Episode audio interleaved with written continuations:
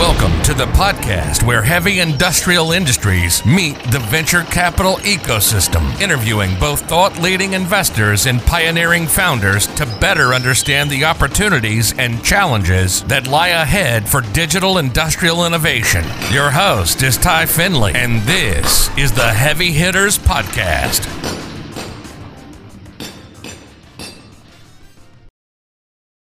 Dennis Muilenburg joins us today from St. Louis. He is the chairman and CEO of New Vista Capital, a new advisory and investment firm focused on transforming aerospace and national security.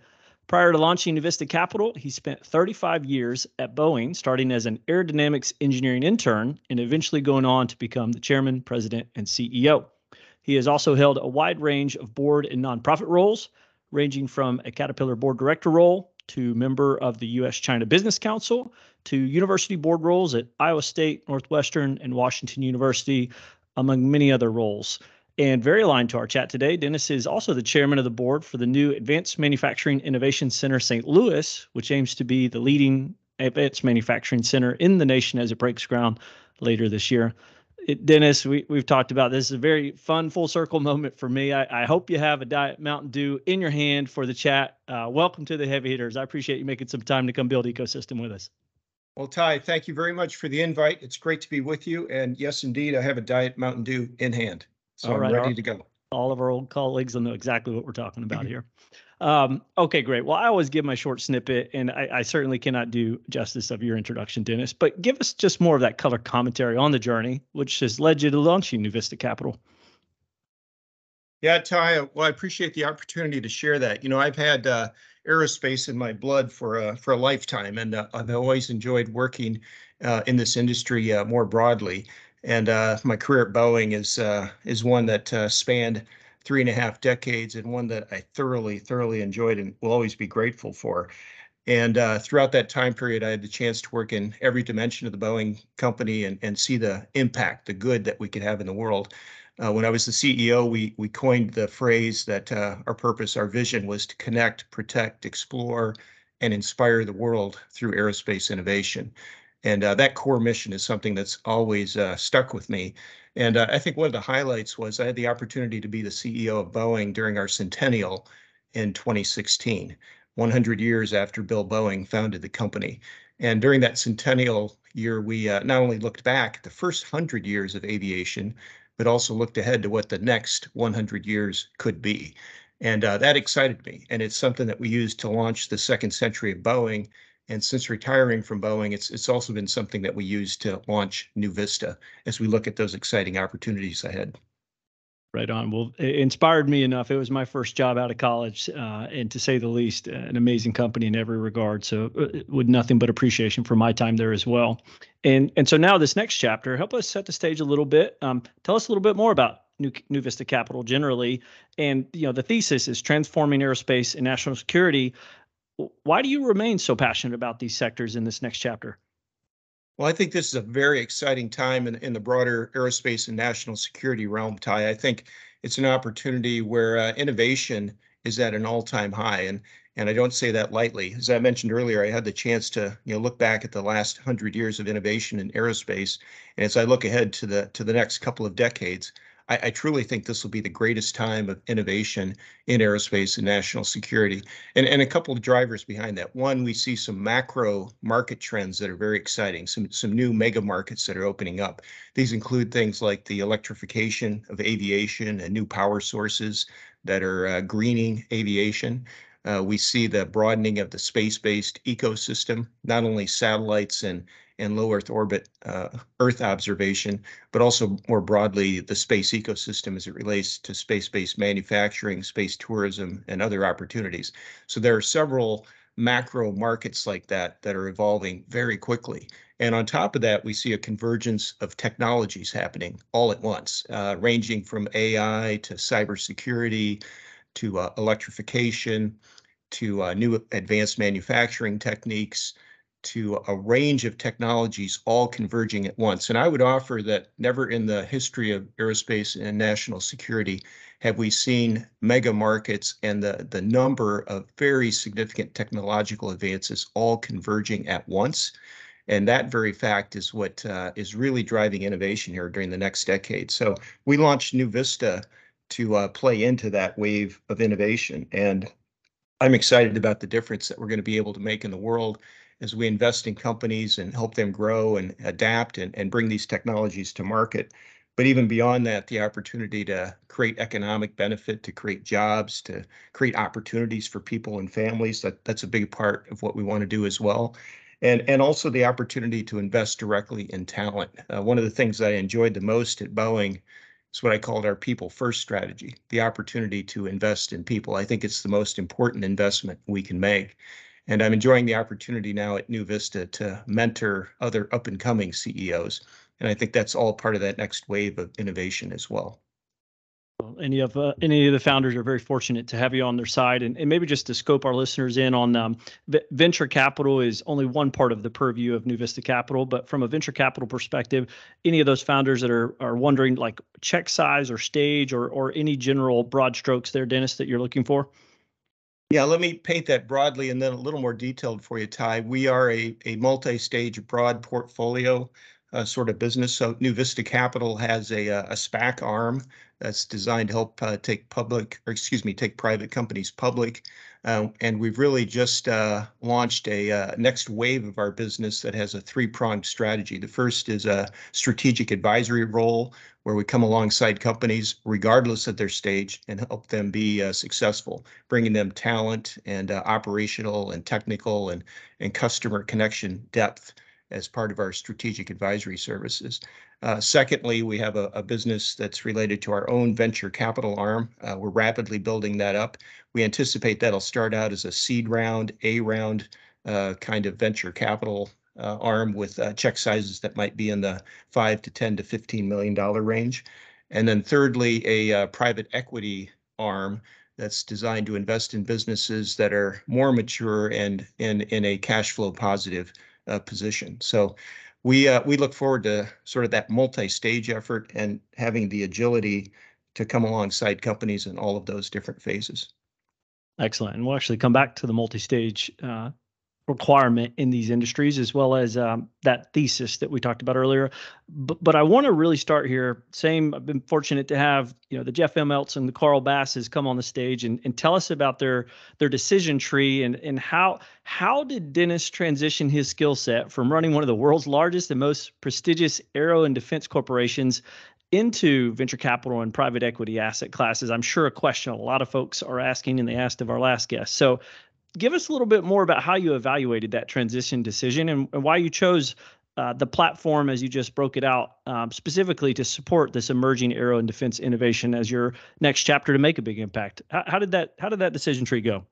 Yeah, you know, that's a great question, Ty. And as I said earlier, I had uh, 35 years of uh, wonderful experience at Boeing, uh, starting on the engineering floor and then uh, uh, working my way up to the CEO position and having had the chance to work in every dimension of the company, spanning commercial airplanes to uh, fighter aircraft to helicopters to spacecraft, satellites, rockets.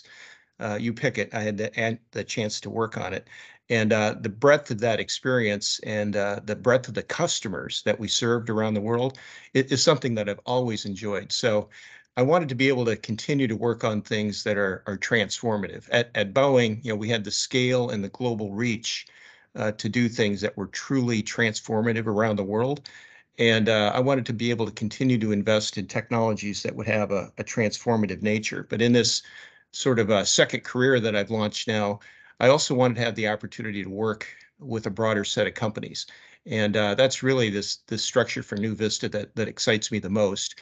Uh, we've assembled a team of about 30 advisors that have deep technical and operational uh, specialties that we can uh, bring to to companies to help them be successful. And uh, now I have the opportunity to work with uh, these early stage companies that work in an incredible array and, and an incredible a multi-dimensional technological space. And, and I really find that exciting because it's an opportunity to connect dots, to, to bring companies together, to create new partnerships in ways that I, I probably couldn't do uh, as much at Boeing. Um, one other thing that uh, really intrigued me while I was at Boeing, we, we launched something called Horizon X and uh, Boeing Next. And those were essentially venture arms inside of the Boeing company. And I really enjoyed that dimension of the business. And so I've been able to to build on that experience uh, now that we've launched uh, Vista. And uh, now with New Vista, again, I, I just love the the variety of businesses that we get to work with, and the chance to connect with literally uh, dozens of leaders and up and coming CEOs, and and partner with them and and talk not only about the business but also the the values and and the character that they bring to the workplace. Absolutely, and and I have to ask kind of a sub question here. You know, you're you've been on both sides now with the the scale and the breadth of of Boeing with those innovation groups, and I engage with them all the time. Um, fantastic setups, and now you're on you know the other side of the fence, engaging with some of these earlier stage companies, you know, venture investing in some of them. Any lessons learned or just clear aspects of differentiation you'd share with any of our other corporate innovation groups listening. We we're definitely trying to help build an, an educate ecosystem, and, and it's rare we've seen both sides of the table. But anything stick out dramatically to you? Yeah, a, a few things, Ty, and it, it's interesting that you know operating at the scale of Boeing or uh, operating with new small startup businesses. Uh, obviously there's some some vast differences in terms of complexity and, scale of the business, but at the same time there's some, some fundamentals that uh, that are still important, that are very consistent. And I, I would say, you know, the thing I've I've learned and relearned the most is that in the end, people are still the most important. And when I when I look at uh, Boeing and the talent base there, investing in the people was extremely important. When I look at uh, these startup companies that I'm working with today, uh, the number one criteria that I look for in investments is a strong leader and a strong management team. Uh, the people still matter the most. And as I'm mentoring CEOs, you know, I encourage them to take personal time to invest in their teams as, as their most important priority. Uh, a few other things I think that that are very relevant and uh, you know things I learned uh, at Boeing and have continued to to build on in my new Vista role is you know it's important to be investing in areas where we we have a large and growing addressable market. And uh, you know that's the thing I love about investing in aerospace and national security. It, it's a marketplace that is large and rapidly growing at the leading edge of technology, and a place that really makes a different difference in the world.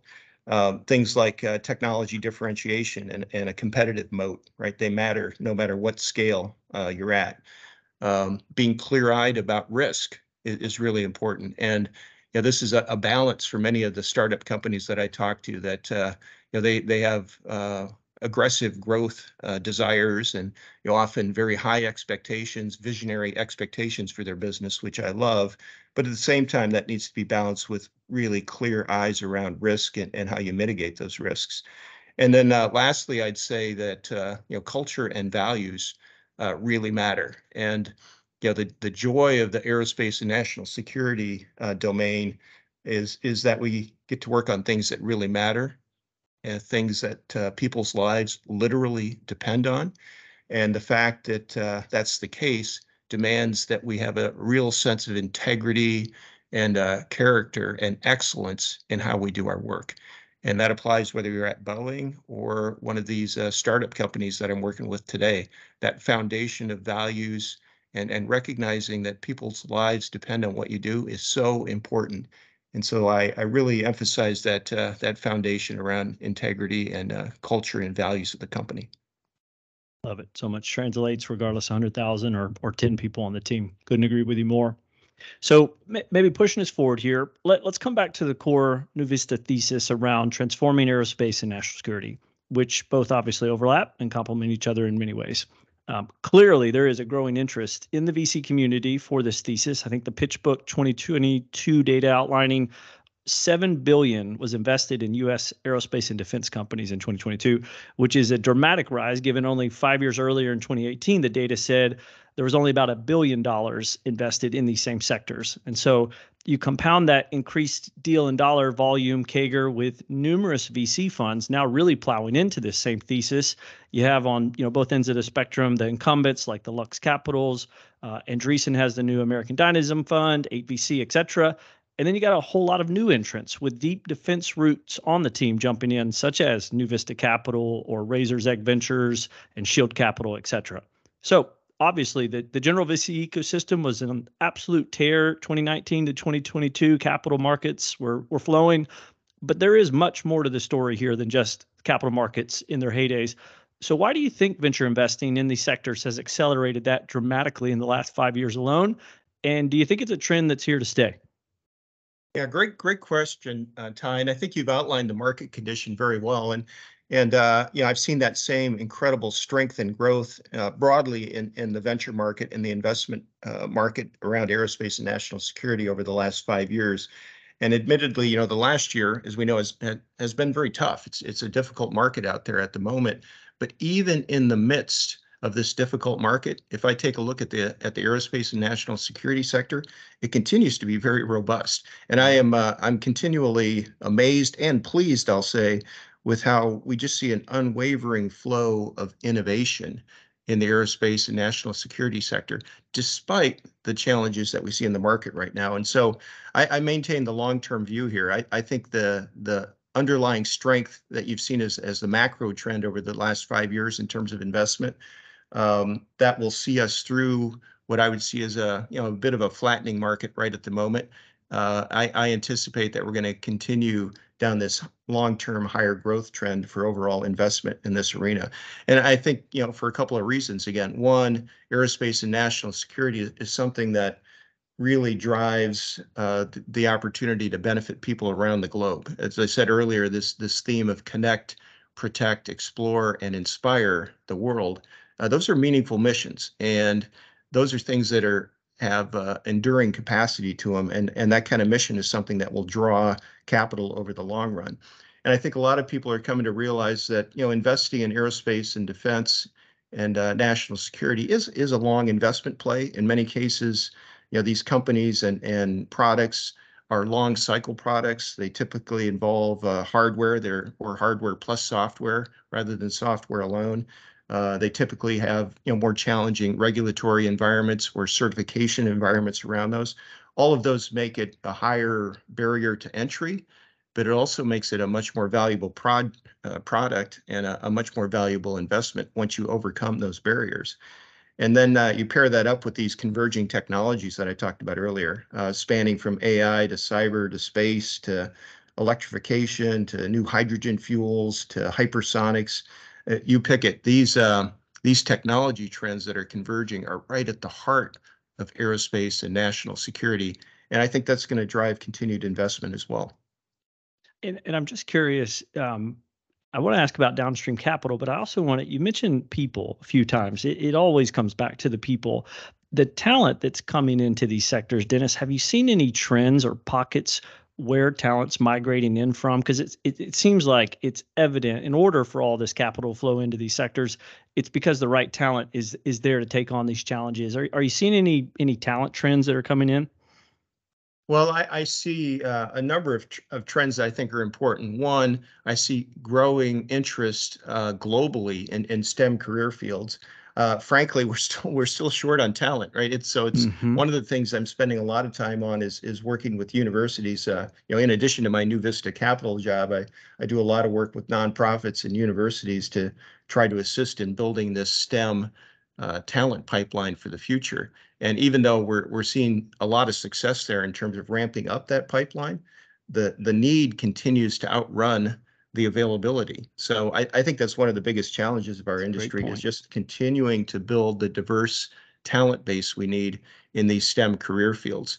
Um, this is certainly a, a global industry. Um, it's also one that involves a lot of uh, of manufacturing, and uh, it's one of the things I, I love about the, the, aerospace and national security industry is that it involves building real things, right? And I think to a degree, you know, not only in the U.S. but more broadly, um, you know, manufacturing skills have, have waned a bit over the over the last uh, decade as as more uh, students have pursued, uh, I'll say, software-based careers, and certainly those are valuable products. But we need more talent that has the capacity to to build hardware, to build integrated hardware software systems, and actually, you know, build products that that fly and and uh, and go out into space. So there, there are a mm-hmm. lot of challenges in the talent arena, uh, but I, I think because of the boldness and the bigness of the missions that we pursue, you know, it certainly attracts a lot of young people to these career fields. Yep, without question.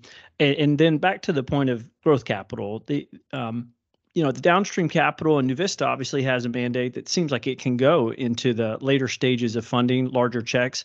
Um, it's imperative for often you you call them deep tech and or more slow burn commercial ramp startups in the aero and defense sectors. They do require a lot of cash to hit scale, right? We could just use the SpaceX, Anduril, and Skydio as you know kind of three of the more well known examples per se you know, how do you feel as capital markets have shifted about the access to growth capital that's now we've seeded all these companies but you know is the is the market conditions changing? Is it going to affect it or, or where do we get that growth capital from? Yeah again I, would say tactically right now that the market is more difficult than it was a year ago. Uh, that said I, I, don't think that's a, a long-term difficulty. I, I think uh, you're going to continue to see uh, capital flowing into the aerospace and national security sectors in a meaningful way across all stages.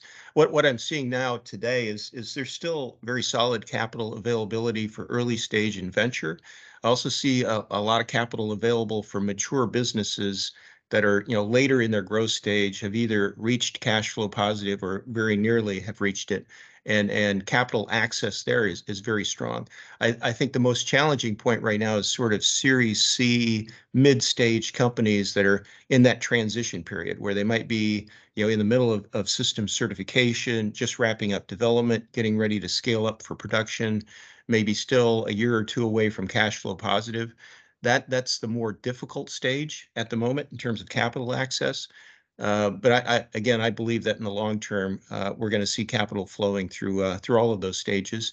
And uh, one of the important things we're doing at New Vista right now is, is helping companies make that leap from you know early stage to to being a mature business that's ready to go public, and helping them span that gap.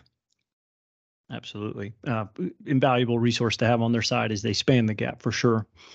Um, well, then maybe moving us forward another step here, and Dennis, you mentioned this about getting our manufacturing uh, game together as I'll use my words. And you know given you have a rare global purview about all of this I want to hit on this discussion about US competitiveness when it comes to advanced industrial innovation generally.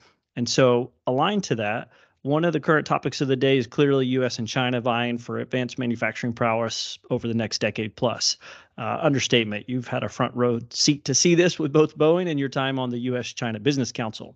So from the US vantage point uh, we've previously kicked off the the focal manufacturing USA policy, and it had its associated national network of manufacturing innovation facilities spread out all across the country in order to to drive this digital industrial agenda. I know I was in Chicago. I saw the the DMDII when it was being set up, and even now we've got new U.S. policy efforts around last year we saw the supply chain resiliency executive order from the Biden administration, and and we have a hope that there's going to be a new federal Office of Manufacturing um, that will have a chief manufacturing officer associated to it. And then even your new work, Dennis, with the grant St. Louis won to stand up the Advanced Manufacturing Innovation Center we mentioned earlier. All of that wrapped up is only furthering the efforts that we've we've had underway. And then on the other side of the world, China is clearly not doing uh, anything but accelerating their own efforts via their state-led Made in China 2025 industrial policy. So all that build up, my question is, how do you think we're doing in this U.S. Uh, revitalization of manufacturing and building up the right ecosystem to maintain our advanced manufacturing uh, leadership? And then any thoughts you think on how we could we b- be bolder and, and faster to to accelerate those efforts domestically as we watch revitalization manufacturing happening faster than ever? Yeah, Ty, hey, great question and, and great topic. I'd say this is one of the greatest challenges and perhaps one of the greatest opportunities facing the United States right now. Uh, I think over the last uh, couple of decades, unfortunately, uh, we've uh, let some of our manufacturing capacity wither or uh, or go overseas. You know, I, I can tell you when I was at Boeing, it was one of the most important things to us was to maintain our U.S. manufacturing base. We were the the country's largest manufacturing exporter uh, while I was CEO, and and that was something that we thought was very very important from a long-term strategic uh, competitiveness standpoint. And uh, this is a fundamentally important topic for our country. again, when you think about long-term uh, strategic competitiveness at the at the national level and and what it means to not only national security but more broadly uh, economic benefit to the country and and economic vitality of the country uh, manufacturing is so, so important to that. So I, I, think it's very important that we build and where necessary, rebuild the manufacturing capacity of our country.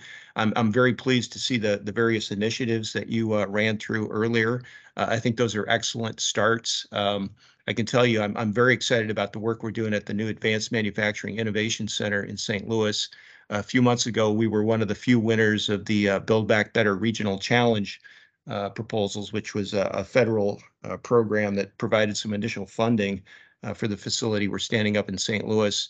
And um, now is now is the time to do it. Again, we see a, a, technology revolution happening in advanced manufacturing, all the way from new automation and robotic techniques to new material systems, nanomaterials, additive manufacturing.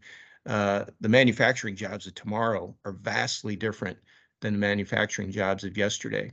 And uh, what we're doing that I, I think is unique in our St. Louis facility and perhaps a template for what we could do more broadly in the country is uh, we're we're investing in manufacturing capabilities that uh, not only develop the talent but also do advanced R&D to drive the technology edge and also building prototyping capacity that'll help industries take advantage of new technologies and turn them into value-added products that can turn into new spin-off businesses and expanded supply chains. I think that's fundamentally important for the US. And then we're also investing in manufacturing that plays into some of these big technology areas that I mentioned earlier, whether it's aerospace or geospatial technology or biomedical technology as examples. We're developing manufacturing capability that spans across those verticals. And I think our country uh, needs that.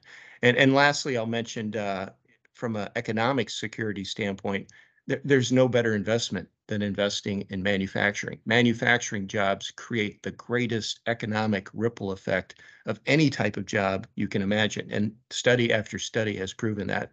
And so I think to revitalize our economy here at home, uh, we really need to rebuild that manufacturing capacity and, and develop the, the workforce, the talent to take on those manufacturing jobs of the future.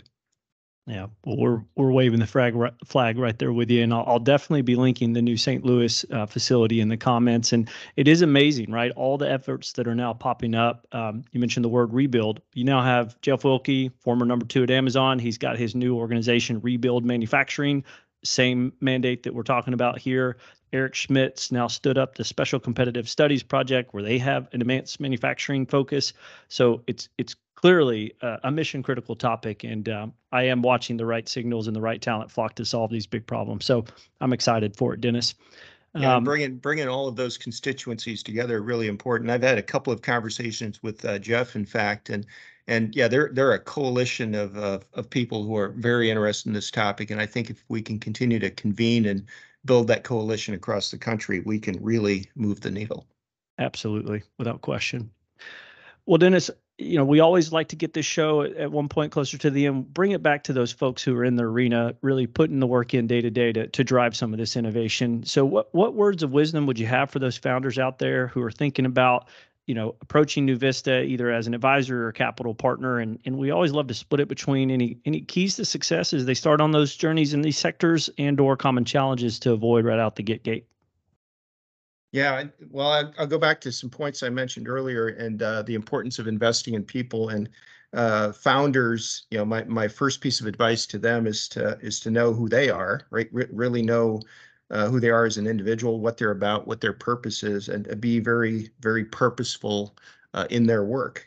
And um, secondly, to to invest in their people, uh, that people first strategy that I talked about it's a, a really important part of uh, of loving and serving those around us and and investing in people and then uh, bringing a, a strong set of foundational values to the workplace and uh, this uh, focus on integrity and, and excellence in how we do our work.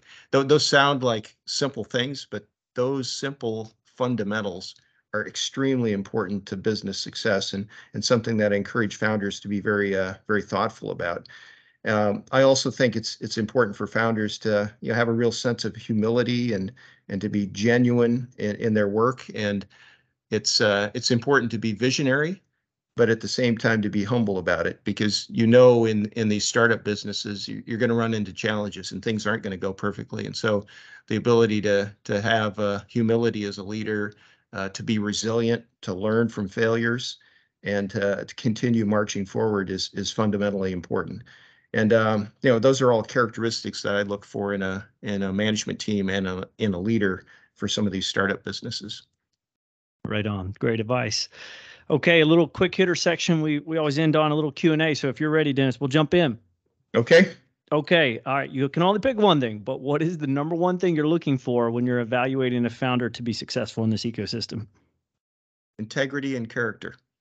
Stayed true to it throughout the podcast. I love it. All right. So what what is one resource? It could be book, podcast, blog, whatever you'd recommend in our audience to help them follow along in the ecosystem and get get ramped up. Well, Ty, this was a little different. There's so many, so much great material out there. So I, instead of singling one of those out, I'm, I'm going to go a little outside the normal zone Let's and say, do it. for me, for me, the most important book here is the Bible. I, uh, it's, it's a book that's full of wisdom for life, and uh, it's one that uh, I've depended on, and and uh, bringing my faith to work is an important part of what I do. So uh, that's my highest recommendation. Hey, as someone who grew up on the Book of Proverbs, we've had this discussion, Dennis. I'm I'm right there with you. Uh, great resource. I'll, we'll leave it at that for sure. Uh, and then finally, maybe one person who should be on the podcast. Well, that's a great question, Ty. And I, I again struggle to to select one person out of the plethora of people I know. I, I think finding people with a, a passion for the business and passion for investing in others is most important. So, uh, you know, I'd be happy to give you a recommendation list here. Right on. Well, I got I, Jeff Wilke. I'm working on him, so let's work on him together, Dennis. He needs to tell the rebuild manufacturing story. So, hey, um, that's and- good. That's a good candidate right off the top there. love what they're up to. And finally, uh, you know, what's the best way for folks to reach out to you, Dennis?